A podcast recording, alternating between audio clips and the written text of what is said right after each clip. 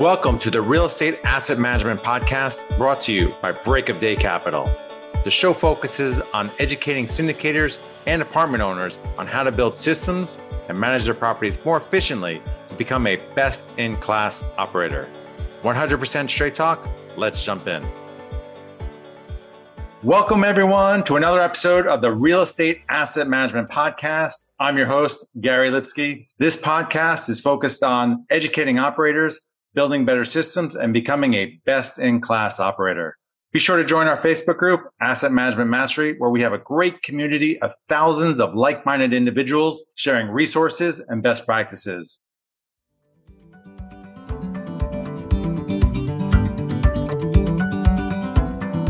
Choosing the right insurance coverage for multifamily properties isn't that complicated if you know who to talk to. At the Garzella Group, we're uniquely qualified to help you navigate the range of policy choices you have, and we're committed to saving you 30% in the process. We do intensive market research and have nationwide relationships, so we can find coverage other insurance brokers simply can't. We should talk. Go to quotenow.biz and we'll start the conversation.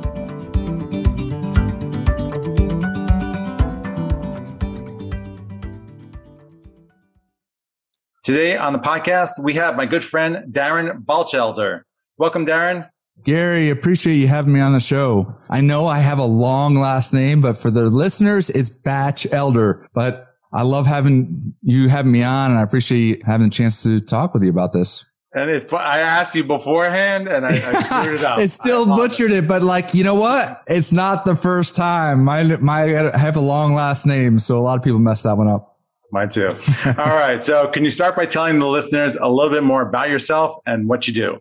Sure. So I am a, a, syndicator of multifamily. Prior to that, I've been in the, um, I also own another business that trades loan portfolios between banks focused on residential, multifamily and commercial real estate. Don't work with the end consumer, just trading between banks, uh, large loan portfolios. Been in that business since 2002 and was with a large bank, ABN AMRO, and then started my own company in 2007. I think being a successful business person is a great lead into real estate because it's like running a business. So how did that help you, you know, start in real estate and have a tremendous, I guess, footing beforehand? How did that help you? Yeah, I think that for me, you know, I was dealing with very large transactions. You know, it could be a $50 million trade or a $100 million trade or $200 million trade. And so one is building relationships and two is setting expectations. And I think that carried forward very well into the multifamily world and syndication because, you know, there's a lot of different people that you have to, you know, have relationships with and build expectations with. You know, that would include your investors, you know, and it also includes your property management company and your lenders and, you know, your rehab guys. And so there's a lot of different factors. And I think that helped me in that process.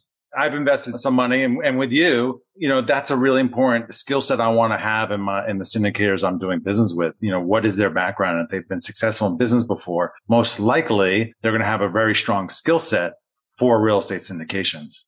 Yeah, absolutely. And, and in this business, people say, you know, know, like, and trust all over the place, right? That's something you want to have know, like, and trust with the syndicator. And that's something I had to have in my other business. You know, when I'm trading a hundred million dollar loan portfolio, you know, the bank that's buying it is like, you know, Darren, what's your experience with other banks? And then I give them the good, the bad, and the ugly. Like, look, you're going to find a great subset of, of loans, but you're also going to have some kicks that don't meet your needs. And then they appreciate knowing that up front, you know, versus just painting a very rosy picture and then they find something else when they get into it.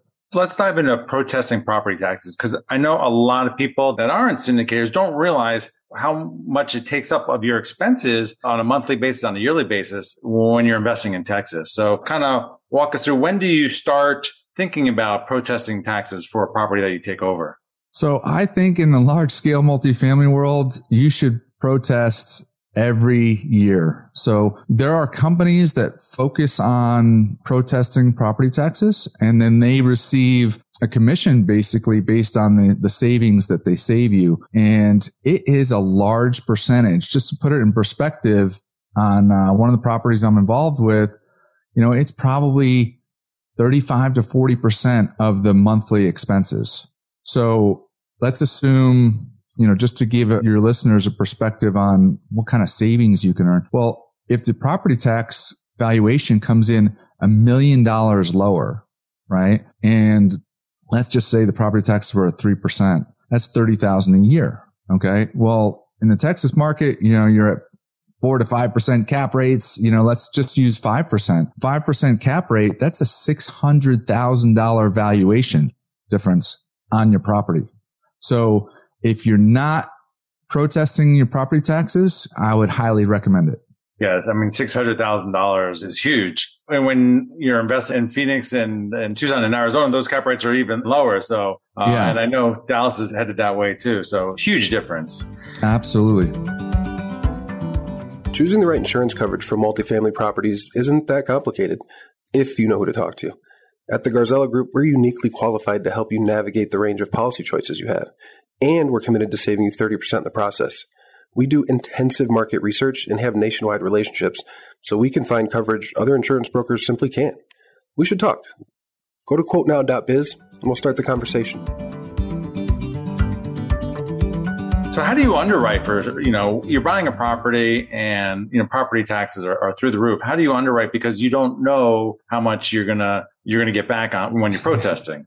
That's a good question. And I goofed in the underwriting. So you know, on the deal um, that I'm referring to, it was, it was in um, Tarrant County in DFW area, about 20 minutes south of Fort Worth. And I received advice to use 80% of the purchase price for valuation. But what I've learned, you know, from experience and also from talking to a lot of other syndicators is that it's really, really dependent on the county that you're buying in. So you really need to get advice from other people that have purchased in that county. Um, what happened with us is I underwrote at 80% of the purchase price. And then when we actually received our valuation, they valued it at more than 100% of the purchase price. And if I hadn't protested, you know, if we didn't protest, that would have been a big differential. Um, we did protest and they came back and were able to reduce that number quite a bit. It was still higher than what we had underwrote, but luckily enough, we were able to get higher rents than what we underwrote also. So it kind of evened out. Nice. Oh, so they went from here's your purchase price. They went higher they originally yes. And nobody ever told me that they would go higher than the purchase price. So now, like, if, you know, what would you do differently? Well, any deal that I'm underwriting in Tarrant County, I'm going to use 90 to 100% of the purchase price, you know, to underwrite. I'm not going to use 80%. No way. So you'll reach out to other sponsors when you're underwriting deals and say, Hey, I, I think you did a deal in this county. What kind of reduction did you get? And that's how you do that? Absolutely. I would leverage your network to find out what the reality is going to be.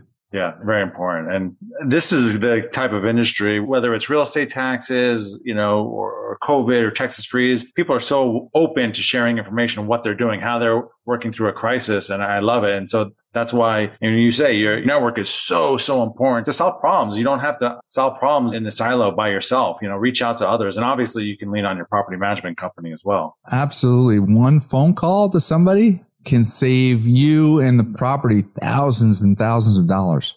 Anything else that uh, someone that is just starting to invest in Texas, they should know about property taxes? No, I, I would just say that make sure you have that on your radar screen. So underwriting, I would make sure that you, you know, look, a lot of people use a multifamily mentorship group or a coaching group, or they just lean on other people, their general partners. I would highly recommend finding somebody that's done deals in the county that you want to purchase in and make sure that you're underwriting at the right percentages. And I'm curious, how much of a differential is it between like a Houston and DFW and then Austin or San Antonio? Is it all pretty, you know, just it's just every county or does it, the cities vary too?